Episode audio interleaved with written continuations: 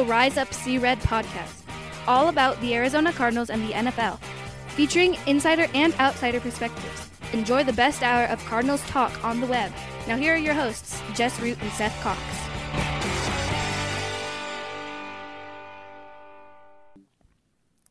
Hello, Arizona Cardinals fans, and welcome to the latest edition of the Rise Up See Red podcast. I'm your host, Jess Root from CardsWire.com, the USA Today NFL Wire site, about your Arizona Cardinals in episode 483 uh, with my co-host, Seth Cox from RevengeOfTheBirds.com, SB Nation's Arizona Cardinals site, and one of the hosts of the Traditional Draft Breakdown podcast. There is no, there is no way to sugarcoat this game, is there, Seth? 27 to nothing, 58 yards total total offense. My goodness. Sorry if we're, we're sorry if you if you bet any money on that game, any props. That was that was atrocious. Even the line the line went to 13. I'm like, dude, the Cardinals are totally covering. oh my gosh. No, and I mean if you did get to uh Revenge of the Birds before the game, I would have helped you because I got Clayton Tune over and over his rushing yards and uh, Clayton Tune under his passing yards or uh, under his passing touchdowns. So, well, and, and I, I, I said, hey, Tune over two. Like I thought he would get to over 200 yards passing because what did I think was going to happen? Uh, garbage time, but they were just uh, they were they were useless. I, I think really it, to think as bad to think as bad as we thought it was with Josh Dobbs. I think we saw and and maybe it was amplified by the fact that Cleveland's defense is the number one defense in, in yards allowed in the NFL. But everyone clamoring for for Clayton Tune after what we've seen from Josh Dobbs. Now I think we see why. Now I think we see why is that Dobbs, even though he has limitations, is able to do and know how to make plays more than Tune was, at least at this point. And I will say, the the game plan, not good. Or it was just they were just so poor at executing it that the get the ball out quick was was useless. It was, and they just couldn't do anything um, that allowed them to really, you know, make plays and, and there was just no flow to the game. There was no I mean there's not a lot of things you can talk about when you're talking about 58 yards of offense and, and three so three bad. turnovers. It's just it's genuinely awful. Yeah, and that's what we want to talk about. So let's let's talk about Clayton Tune, and and uh, honestly, let's talk a little bit about Josh Dobbs as well. As he became a hero immediately. Let, let's actually lead with that. Josh Dobbs, the hero in Minnesota.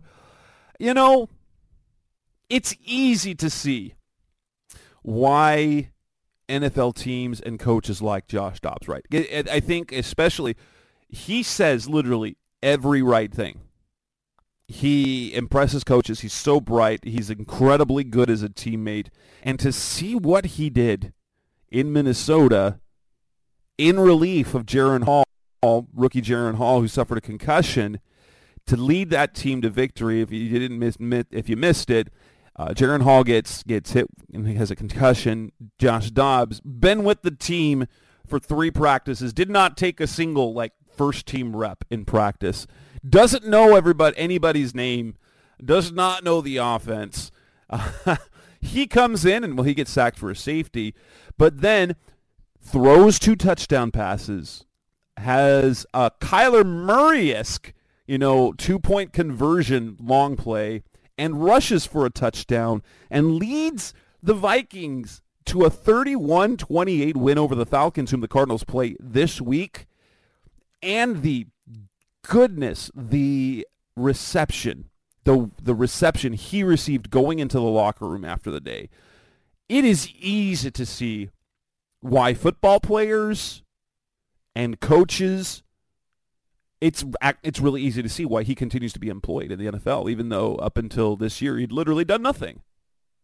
Yeah, and it's cool to see. I mean, we we like Dobbs. We never had a problem with him. We just said he is what he is. He's a backup. He's not a starter in this league. And you know, the the reality is with that we can we can see what he can do. But overall, I mean, this was a otherworldly performance from him and, and and you have to be excited for a guy, you know, and and it still makes sense for the Cardinals to move on from him with what they were going to do with Kyler this week and everything. So, you know, I don't think there was anything against that. You were able to pick up an extra pick, right? Like, uh, and uh, now it looks like because like I don't think there's like you can't. I, I, aside from Jaren Hall, he's in concussion protocol right now. Even if he's healthy, you can't go back to Jaren Hall yet. Yet after what Dob, you have to have him start. Right. and so we can be on Josh Dobbs' watch because whether it's four starts or five starts, he like um, since they they have eight games left. Um, I, I, don't know what the terms are exactly, but, but Gambo, John Gambadoro said that, he, that if he starts half the games that are left, there were nine games left. So I don't know if that means if he starts four or if he starts five games the rest of the season the Cardinals get their seventh round pick back. Not that I want the Cardinals to have an extra seventh round pick, but it would be great for value to get that pick back to then put it in a deal to get something else. It, if, if I'm if I'm choosing things, it just makes it it just makes it look better because they, you know, they they traded um, a fifth and was it? what was the deal that they got for him? They traded a, a they, oh, they traded they, a fifth for him and a seventh, right? Right. They traded him for a fifth and a seventh, and they then they send him away for a sixth. They send him and a seventh for a sixth, but then if they get the seventh back, it's just it becomes basically they got eight games of a of a reliable starter who played above who played above his weight for a little bit and then played at his weight for a bit and basically comes out as a wash. Like you end up you end up you losing a round for getting half a season of a starting quarterback. That's that's good. Like honestly, you can't complain about that. No, no, and it ended up being, you know, enough for them and and we'll see how it works out for Minnesota and reality being, you know, I think him being just able to go out and play football was probably the best thing that happened to him this week because he's he seems to have been better which sounds counterintuitive but the less he was the less he was in the system the better he seemed to be right? Right. Like, and for a guy as brilliant as the, he's an astrophysicist. This is stupid like the Passtronaut and all that. The kid the kid is is a brilliant intelligent man um, but he plays like he's a better quarterback when he's playing off, like playing, you know, improvised quarterback play, right? Like Kyler his rookie year. Like what he was what he did in that game was like Kyler rookie year type things. Yeah, and so you're just going to have to get him and see how he does the rest of the way. But you know, he got the Falcon or sorry, the the Vikings into the playoff mix, and so that's going to be a you know he's until that until now since you know if the season was to end today, they'd be in the playoffs. You know, he, like you said, he's kind of a folk hero. Oh, thank goodness! And on the flip side is Clayton Tune. Oh goodness, I mean, I, the only the only thing that you can say was a positive was his poise. Like he was completely overmatched. He like uh, whether it was the injuries, the fact that the running game was absolutely just god, just dog crap bad. But yeah, he was 11 for 20 passing. So he had 20 passing attempts for 58 yards. They had 17 net passing yards. 17. 17 net passing yards because he was sacked seven times for 48 yards. He was picked off twice. He he lost a fumble. So he turned the ball over three times, 58 yards passing, but but only 17 net yards. He did show he, he did show his athleticism in being able to move and you know rush for 50, for 28 yards, um, which was 15 yards more than the rest of the running backs. uh, that's another that's another thing to talk about. But this was one of the all-time worst starting performances we've seen from a quarterback, wasn't it?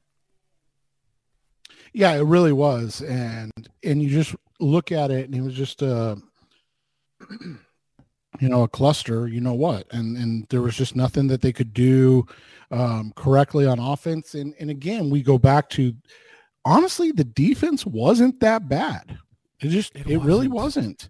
Um, but you're not going to counter. You're just not going to counter uh, some of the situations that occurred, and so that's what that's what's got to happen.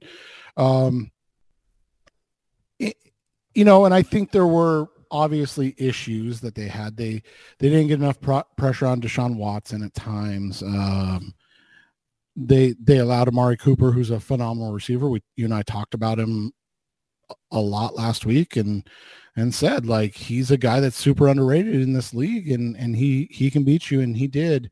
Um, I thought you know they did a nice job against the run, um, and so when you look at it from that perspective, there were some positive things, but the reality was this was just such a lopsided matchup, and it it all comes back to the offense and their inability to do anything, and when you don't have to respect the pass at all, um, it makes running the ball incredibly hard. And, and when you're without your best runners as well, it makes, you know, it nearly impossible. Yeah. And so what, what do we take away from this? Uh, what, after one Clayton Tune start, what is the opinion of him?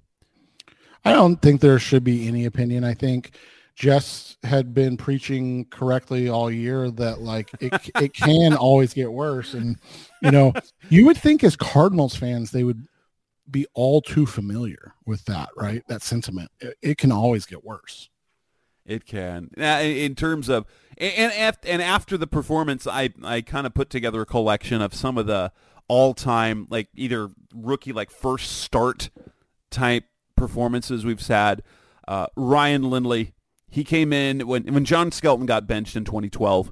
Um, he, you know, he got benched. It was against the Falcons, if y'all recall, because he missed a wide open receiver in the end zone. Ken Whisenhunt had enough. Um, Ryan Lindley came in, completed nine of 20 passes, but then his first start the next week, I think, was against the Lions. Um, they won that game, I believe. Um, that was their one their one win uh, after their five and zero oh start, their four and zero oh start, and he piled up the yards. He had 300 yard, he had 312 yards passing, but he was picked off four times. That's a bad, and so that was a mixed bag. But we've also seen other quarterbacks, and I, I think we have to go all the way to like 03, 04. John Navarre, uh, Denny Green decided to start him, and it was he was kind of throwing crap at the wall uh, to see if it would stick. And because I remember like, oh, he, he he's going to be good because he came from a big program. it's in 2004. Uh, he he was a, a, seventh round pick out of Michigan. Big, like honestly, he he was like that big pocket passer, and his he was given a start, and it was it was bad. It wasn't as bad as Clayton Tune, but it felt that bad in a in a 26 to 12 loss to the Lions. He had 168 yards, a touchdown, and four interceptions. If you go back to like Jake Plummer's first NFL start after he had the the came in in relief wasn't good. And if you go all the way all the way back to uh, Timm Rosenbach's start, he got hurt in his first one. He completed he like was two of eight passing, got sacked a couple times, and got hurt. Then he came back the next year and was the start of the entire year. And I believe he threw four interceptions in. Let me pull it up because I wrote this. Timm Rosenbach. And then in his in his first like start start. So yeah, he he had four picks in his season opener against Washington in 1990. And then you've got Tom Tupa, uh, the, the, the later Pro Bowl punter, um, and and one of my favorite, like one of my irrationally favorite players. Like I'm a Tom Tupa stan. I, I remember that in little known history is that in trivia that Tom Tupa was the first to score a two-point conversion in the mod, like when it came back in the mid 90s. He was the first to score it. It was off a busted extra point. he was the holder. anyway, but you know, Tom Tupa, he in his first start uh, in I think it was 1989. It was against the Philadelphia Eagles, the Buddy Ryan led Philadelphia Eagles at the time. Sacked six times, picked off six times, and and even then, like the what what Clayton Tune did, what Clayton Tune did was so so bad. And I know you want don't want to read too much into it, but have we ever let me put it, have we ever seen a quarterback who's been anything in the NFL have a start as bad as that? Yeah, I don't know if we have um you know, there's a there's been some historically bad NFL starts, but I just don't know if we've seen and it's harder it's harder um to judge based on the fact that he's a rookie, right? Yeah, that's like, like I it's a like rookie, and he was matters. playing. I mean, he, it, the context matters, but even still, just so so bad. Um, he didn't have the same like lost look. It's just he he could literally do nothing. Like there was no one to throw the ball to. There was no one open. He was getting absolutely he has pressured constantly. The run game was non-existent. And you know, and then when he had the chance to throw the ball, he was he had errant throws. One of his picks, one of his interceptions was just an, an absolute atrociously overthrown ball to to an otherwise open Hollywood Brown. Yeah, and that was you know that was just such a bad throw. I mean, you look at it, you have the Ty Detmer start in 2001 where he had seven interceptions in a game. And Ty Detmer, honestly, Ty Detmer wasn't anything in the NFL. And he was, and that was, I think he was a veteran at that point because that was in 2001. So I'm assuming he'd been in the league for a while. Yeah, because he was drafted in 92. So, yeah, Heisman winner. uh, you know, obviously, Ryan Leaf had some bad games in the NFL. Um, he he had one where I'm double checking the stat. I mean, like you said, it's just it was just such a a bad performance that it's hard to to remember any other time that you saw anything yeah, like that. And, I mean, and, and, and, it's really kind of sad. We we we kind of said Josh Dobbs had earned legacy backup mode. Now he's not even on the team. But when you have your rookie that you hope can, you know, baby maybe be about that sort of performance, you're like, oh, I don't, I please. by by the way, the Ryan Leaf performance was worse. It was one for fifteen oh, wow. for four four yards and two interceptions. Oh my goodness! All right. The only reason the game, the only reason they had any yardage is because uh, their running back ran for 156, 165 yards rushing. Yeah. So that I mean, let's be honest, that was kind of I mean, I know it's never going to happen, but that was kind of what they needed, right? But but like you said in the modern NFL, it's really hard to find worse performances. No. And you know, hopefully never plays again the rest of the year cuz that we got that to talk about. So coming up next on the rest of at podcast, the best of Cardinals talk on the web. Let's talk. There's there's plenty more to pick apart on that game. Let's talk about more of the bad in the loss to the Cleveland Browns. That's coming up next on Rise See Red.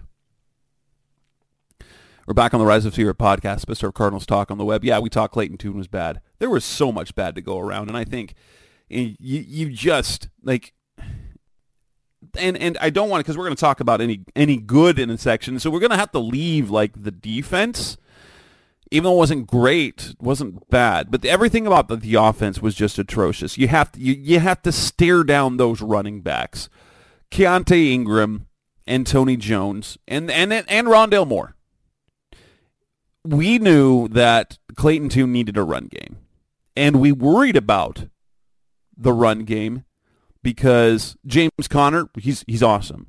And Emari Demercado, reliable. He was not flashy, but he was reliable and got positive yards. The three guys that played running back, you know, Ingram, Tony Jones, and mind you, we could have, I guess we probably should have, you know, predicted, because I did put out a tweet there, um, I think it was on Saturday, how the Cardinals are going into the game with their top two running backs in, in Keaontay Ingram and Tony Jones, who both had a career sub three yard per carry average. That was not improved upon. 16 carries for 13 yards. Um, that was as bad a game that we could see. And, and honestly, we can also that the you know Keaontay Ingram had eight yards rushing, but you know what his longest run was? Eleven yards. He had 11 yards on one carry and minus three yards on his other eight carries. Ingram's been bad this year. Yeah, he just he's not a a guy that you can trust. I think he's a guy that at this point you're probably looking to move on from. You'd probably move on from him this year if you could. you just don't have right. you just don't have any depth. Right, right. And Tony Jones was no better. You know, three carries for two yards. I mean, he had one carry for four, and then had two carries for minus two after that. So it was in Rondale Moore four carries for three yards. So he had one carry that was for four yards and three carries that netted minus one. It was, I mean, Cleveland's defense came to play, but there is, and then you look at the offensive line, like the offensive line, which we felt has been a strength this season, but you, you, you can't. There's nothing you can say when it's when there are 13 rushing like 13 rushing yards that are designed runs and your quarterback is sacked 7 times. DJ Humphries looked didn't look good. Paris Johnson had his troubles. I mean to be fair, Myles Garrett's a freak. He is. But he is. yes, DJ that was probably his worst game in a while. You know, Dalvin Tomlinson ended with two and a half sacks. He Yeah. yeah. so maybe maybe Elijah Wilkinson wasn't that bad, right? right, right. And, and, we saw Dennis Daley just get get taken to the woodshed a couple of times in that game, but seven sacks. It's just so many sacks, so many, and so seven sacks and ten quarterback hits. Um, yeah, it was just it was a beatdown. It was an absolute beatdown. Za'Darius Smith had had two quarterback hits and a sack. Um, Myles Garrett had a sack and another forced fumble. Um, no, I guess it, that, that was uh, Jordan Elliott or or the kid Ford that had the forced fumble. Nope, where's the first? Where is the forced fumble? Uh, that was Shelby Harris. Shelby Harris had the forced fumble. Everyone was having a career game. Everyone was having a career game on that on that defense. And the the passing game, there was nothing. Hollywood had no chance. Um, no Michael Wilson. And you know, no Michael Wilson. I'm sure was part of the problem with the run game. Um, but you, you can't really like that's the one thing is that the one thing you can't say was a glaring negative, like I wrote about this, it was all duds, no studs in this game. Like I do, you know, positive and negative, winners, losers, studs, dunts. Uh, every, but I couldn't say that the receivers were duds because they had absolutely no chance of, of, of, succeeding. So whether it was Hollywood, whether it was Rondale, and, and and in fairness, the officials like, did you see? Did you see what Hollywood was called for offensive pass interference? Did you see yeah, the replay? That, that, yeah, I tweeted about that, oh and I said, gosh. I promise the Cardinals aren't going to compete. Like we don't have to make up things. Like the, the, if you look at the clip, it was Denzel Ward. Denzel Ward interfered with his teammate. Hollywood made no contact. He he ran a good route, and then Denzel Ward ran into Cameron Mitchell. And that's what yeah. they got flagged for and took off that. Now, granted, you know, getting a 26-yard pass play to Rondale Moore, uh, a first down, maybe that sparks a little something. Clayton Tune gets a little rhythm, but yeah, they were just that, that was that was an atrocious call. And you know, the one thing we know that is that it, the the league will go back to the Cardinals and say, yeah, that that was missed, but the Cardinals can't comment on it. That's one of the things they're not allowed to do. NFL right. teams, when the league goes to the teams and say that one was effed up, they are prohibited right. from talking about it to the media to to publicly. Yeah, and it was just I mean, there were a couple plays where you're just like, guys, what are we doing here? Um, there's no there's no need for it. And, and I think defensively, the one thing that you you can say was a negative is that they just they had no they had no real pressure.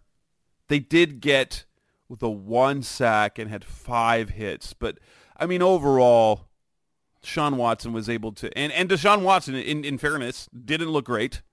He didn't look great as a quarterback but the Cardinals did not do much to. They didn't really do anything to make his life difficult. No, not at all. And that's, you know, we talked about that. That's, they're going to have to do that if they want to compete. And, you know, just at times they're just not able to. And, and we know that it's a lack of talent. And so it's frustrating because we know what it is, but there's no way to fix it at this point. Coming up next on the Res of Zero podcast, Mr. of Cardinals Talk on the web. Move on and talk about any positives? Were there any good things? That's coming up next on Rise Up Red. Back on the Rise of Red podcast, best of Cardinals talk on the web, Seth. Was there anything redeemable? I, I think we can look at the defense as a net positive, perhaps. I mean, it's still 27 points, but they, you know, third down wasn't bad, 6 of 17. Um, they only gave up 326 total yards, and while while they did gain uh, 114 on the ground, 113 on the ground, they the the Cardinals allowed less than three yards per attempt. Um, and and and if you take if you take take Deshaun Watson's 22 yards on three carries away, that average goes down to about two and a half. And so the the run defense did its job. Um, uh, you know, Amari Cooper had the one the, the one touchdown, which is an absolute fluke. But then there was yeah. a, there there was a play where you know Cooper's got two guys covering him. Deshaun Watson throws a perfect pass, and there's that big play. But if if we look at individuals, I think we, we look at I think you look at Dante Stills, and you're like, hey, this guy's something. Yeah, I think so. Stills look good. Uh, you know, I thought Again, Garrett Williams looked good. He's he, you know, he's offering a lot in the run game. I thought I thought Zaven actually played a nice game. He didn't get home, but he he was able to get some pressures a little bit. He's starting to come into his own and I mean, between you and me, don't tell anybody, but I thought Marco Wilson actually didn't play poorly, which is you know, a nice thing to honestly, see we haven't we haven't been able to say Marcos played badly since the Cincinnati game, have we? Yeah, and so it's just been you know, it's been good to see that there's some some positives coming from this. I think you can just see how much better this defense is with Budda Baker and Jalen Thompson. And and I know that Thompson has been around, but he plays off Budda so well. Um, that it's just you know it's just cool to see those guys on the field together because while I still think that building your defense with high paying safeties is probably not the best thing to do, um, we can see that it does make a 100% difference for this team. It it absolutely does, and and so.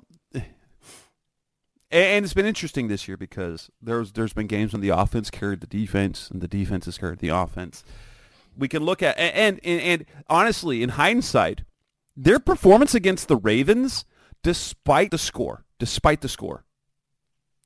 Look at what the Ravens have done in the two games sandwiching the Cardinals games, where they rolled up over 500 yards in both games and looked absolutely unstoppable.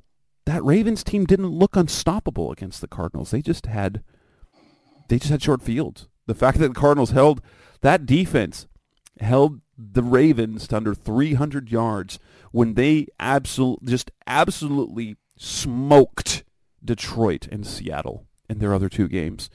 You you start to feel something and, and I and I honestly I do feel that I haven't felt the same way about this defense as I did in week 1 where they just the intensity and the flying to the ball.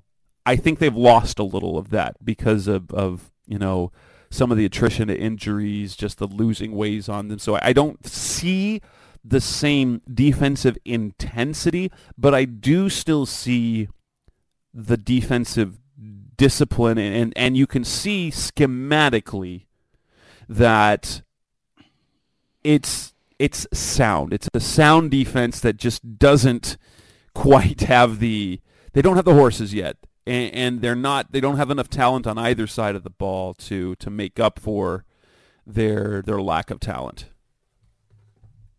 Yeah, exactly. And you know, it's just it's unfortunate because and I read this today. I don't know if you saw this um, little tweet, but it was defense. Um, let me see if I can find it. Defensive spending um, and and defensive output and the defensive like the highest defensive spending with great defensive output is the uh, the Browns. So it's not like they played a bad defense, you know, going back to and looking at at the at the offensive performance, but and then you have the least the least are invested in defense and playing well is, is, the Ravens, which is crazy to think about. But then the Cardinals are in that, you know, lower invested and not playing well section, but they're higher up than you would expect. And a lot of that is just, you know, they I, I really do think there's something with with Rallis and and Gannon's defensive scheme, and it just gets to the point where talent just is just not there, like you said. And, and it just, you know, how talent wins out. In this case, talent loses out, right? Yeah. And I'll really, you know, where you notice it is on if they had one impact corner, and the guys aren't there yet, and one impact defensive lineman, I think, or like they're they're like an above average player at each level, like two guys on the on the on the front and one in the back end than they've got. And you've got a very formidable defense because if you get those guys, having Kyzir White's fine, um, but if you get a bigger time pass rusher to where Zaven Collins is your complementary guy, or you have your you know, if if Collier had been healthy all year and he get he's above average, and then you have Ledbetter and Stills being complementary guys, like if you add a a higher tier talent to those groups, you feel so much better about this unit. Yeah, I think so. I would agree with that. So, and you look at uh, yeah, you literally can't do anything um, positive on the offensive side of the ball. No, uh, this is the first time I can remember a game where I don't know if there's anything we can say positive about the offense.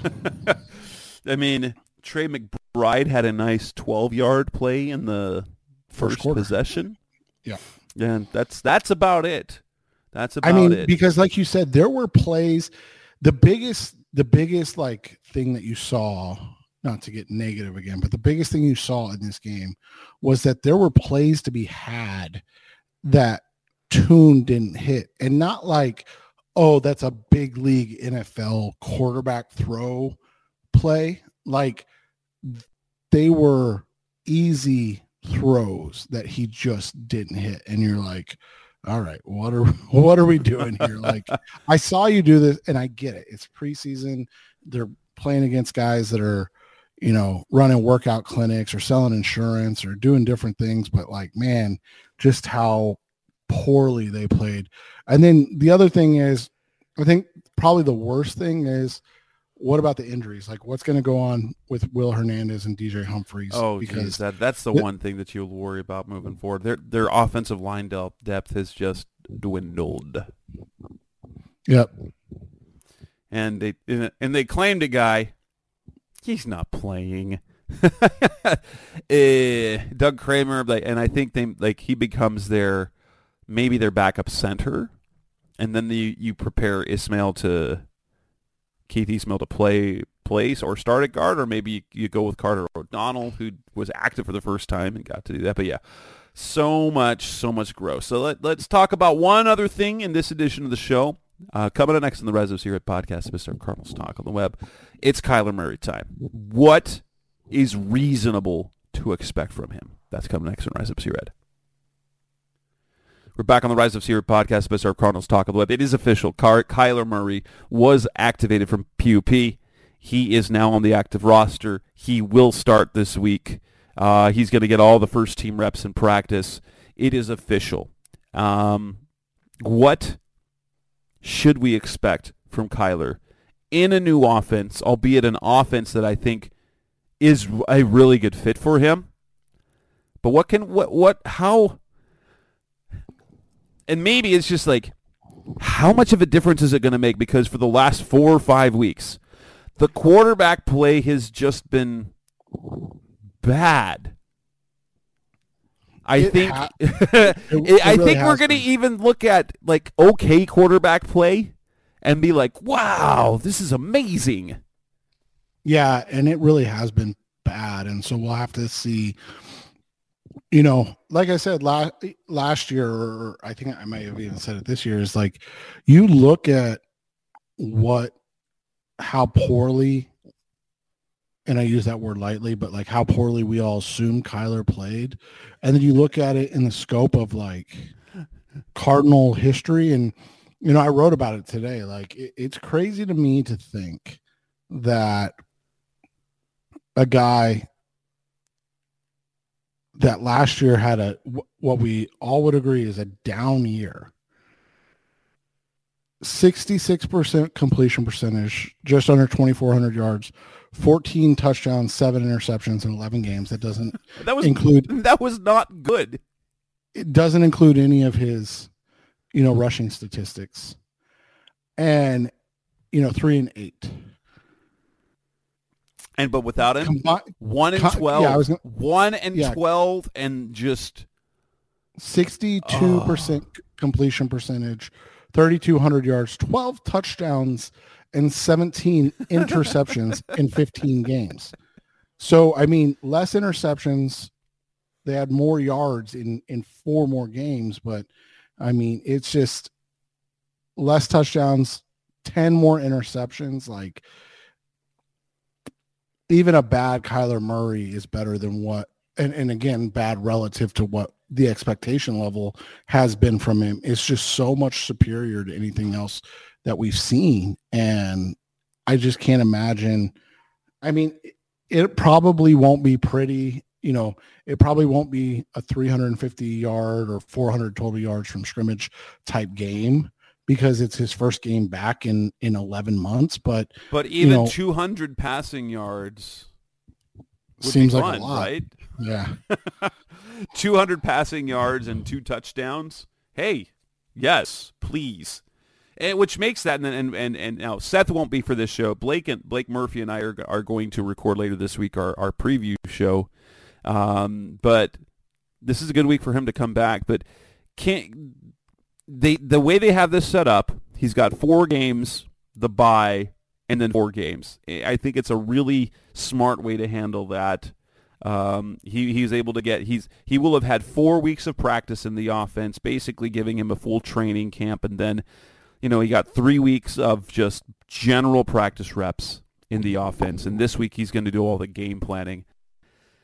How close to how close do you think to what we've seen from Kyler are we going to see? How mobile do you think he will be? What do, do you think? how much will he be asked to be limited or will he limit himself in terms of moving around especially since what we've seen in the offense which has actively used the mobility of the quarterbacks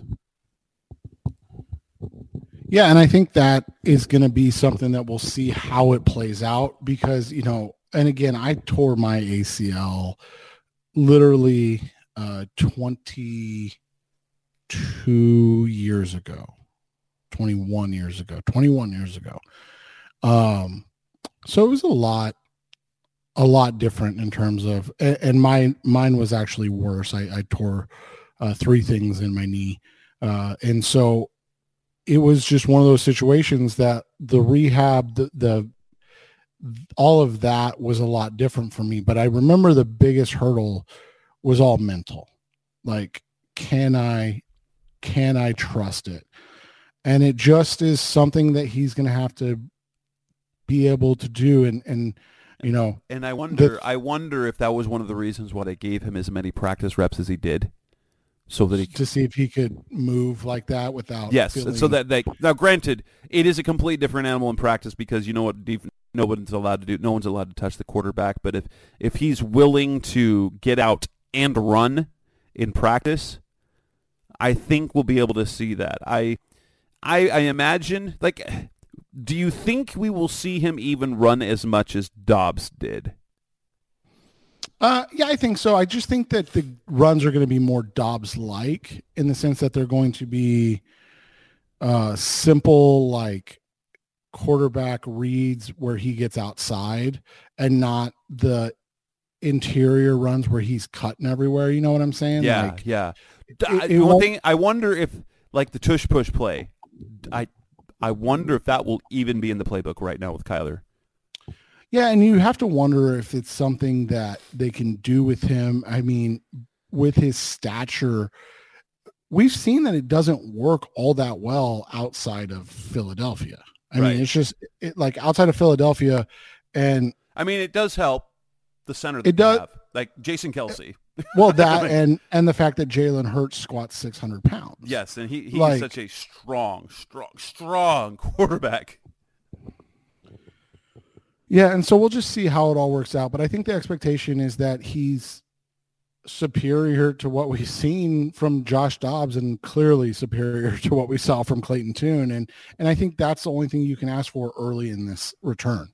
And uh, you know, we'll probably see a few a few mistakes. Uh, he might miss a few reads early on, but I think it's reasonable to think that he we can get at worst average quarterback play, and by by the end of the year have seen flashes of greatness again. And I, I think that's a fair thing to expect that as we get closer to the end of the year, we will, uh, assuming that, he didn't, like he's not a washed up version of Kyler Murray, like he's going to be Kyler again, that we will have seen flashes of that greatness again. Um, that we have seen, and just the fact that, and I'm beginning to more like, and I, I am not an anti-Cliff guy. Uh, I thought he, but I think I think his offense needed just a little bit more. And Jody Ayler t- t- talked about this on Twitter some time ago, and I completely agree. I think we can look at the last five years and say, for all the all the flaws that Kyler might have compared to his ceiling, that every ounce of success that the Cardinals had is because of Kyler Murray, and as opposed to their lack of success being because of Kyler Murray. I think we can look at everything that's happened since 2018 and like and basically any good thing, Kyler brought that good thing. And I think that's basically it. Like every success that they've had is because Kyler has done it and it wasn't the people around it wasn't the organization around him that put him in that position yes, they they tried to do that, but it was him more than anything leading the team to that sort of success. Yeah, and you know, like like we said, like it's still not what you would hope, right? Like three and eight last year, um, I think twenty five and thirty six in his career, but when you look at a lot of it and you see how far down they are from a 25 and 31, excuse me, in his career. And you see how far down they are from a talent perspective, especially now. It's like, holy crap. Like he, he, he was kind of dragging this team to to where they were. Yes, that's exactly it. Like you look at that Raiders game where they looks and then he's like, "Let's do, let's make plays." like I've got, eh, yes, and and I think I, I can't wait to see it. I can't wait to see it. Uh, I think it'll there'll be, there'll be a few times where we're going to be like, oh, he's not quite there yet. But at his age, the type of player he is, ACL surgeries, as we learn, you you had the numbers, is that quarterbacks usually, on average, return to at least as good and often better than the, the, what they were. Because in part, the time at the position tends to mature you and you become a better quarterback that way. So if that's the case, um, and the fact that he's been getting coached hard, I, I am I am very excited to see him on the field in live action because you know Jonathan Gannon talked about, and we, we heard it again this week. You know, straight talk and hard coaching. He responds to that. That that was the thing that that Cliff never gave him because Cliff, as good as a coach I believe he is for players, isn't one to coach hard. And if there's one thing that Kyler Murray needs, he needs someone to challenge him at every phase. So we need you. This is what we expect that you do this, and he will rise to the occasion. And so I can't wait to see this. Uh, not not only this, but to get glimpses. If if we get at least glimpses this year, and not even just like barely glimpses, but there's there's stretches and games where he looks like a superstar again. Oh, that'll have me so excited for next year. Yeah, and that's what we have to look forward to because you know you look at it, and and I think you and I can kind of make a judgment. Maybe not after this week, but maybe after next week of like what the expectation level is for the rest of the season. Um, obviously, if they win, we're gonna probably oversell ourselves like we usually do and be like, oh, maybe they can win four more games and finish six and eleven, and and then they'll win two, and we'll be like, oh, okay, overshot it again. But but I think you know over the next two weeks we'll be able to say, okay, these should be the expectations, or I mean, and you and I are fairly realistic about things. I feel like um, we'll be able to go, hey, it's time to start ta- having the discussion about Caleb Williams, Drake Maye, you know, is that is that what should happen? I think I think and I know two games isn't a lot, but like if he just looks like he's lost his fastball, and, and I'm not talking from an arm standpoint, I'm just talking from a talent standpoint. But if he looks like he's lost his fastball, then yeah, that's a conversation we have to have, right? Like, but if he's I, and I think Kyle Odegard said it the best the best thing that could happen to this team is that they're losing games, you know, 42 to 35. Yeah. And and yes, end up with absolutely. the first end up with the first pick and you're like we have no doubt that Kyler's the dude, but guess what we're going to be able to do now? We're going to be able to build around him and and we have that first pick that we're going to get a king's ransom for uh, from the Giants or the the Patriots or you know so so it'll be fun man. It'll be fun because at least there's something to look forward to right? Yeah and that that's yeah but what we saw on Sunday was was sadness and and misery and just why are we watching this? And I and I and I hope you Cardinals fans as much as I w- always want you to listen to all of our show I completely understand if you turned that game off because that was that was unwatchable I watched all of it. I did. I did too. But but again, that's our job. as much as we like watching the Cardinals, um, we probably would not have done that if we weren't getting paid to do it. Exactly. and with that, we'll rise. We'll wrap up this edition of the Rise Up C Red podcast. Mr. Cardinals talking web. It's episode 483. Uh, Seth will not be here. Seth has other obligations. So on Thursday night, in, in our on our picks, our our preview picks and prop bets show, uh, it will be me with um, Revenge of the Birds, the the the Redbird reboot podcast. Blake Murphy will join me then. That's Seth Cox. I'm Jess Root. Thanks for listening. As always, we'll be back again soon. Thanks for listening to the latest edition of the Rise Up Sea Red podcast. Listen to previous episodes and subscribe to the show on Apple Podcasts, Stitcher Radio, Audioboom, or many other podcast platforms so shows are delivered directly to your mobile device. Please give the show a five star rating and always support the sponsors who support the show. We'll be back soon for the best hour of Cardinals talk on the web. Rise up, Red Sea, be Red Sea Red, and of course, Rise up, Sea Red.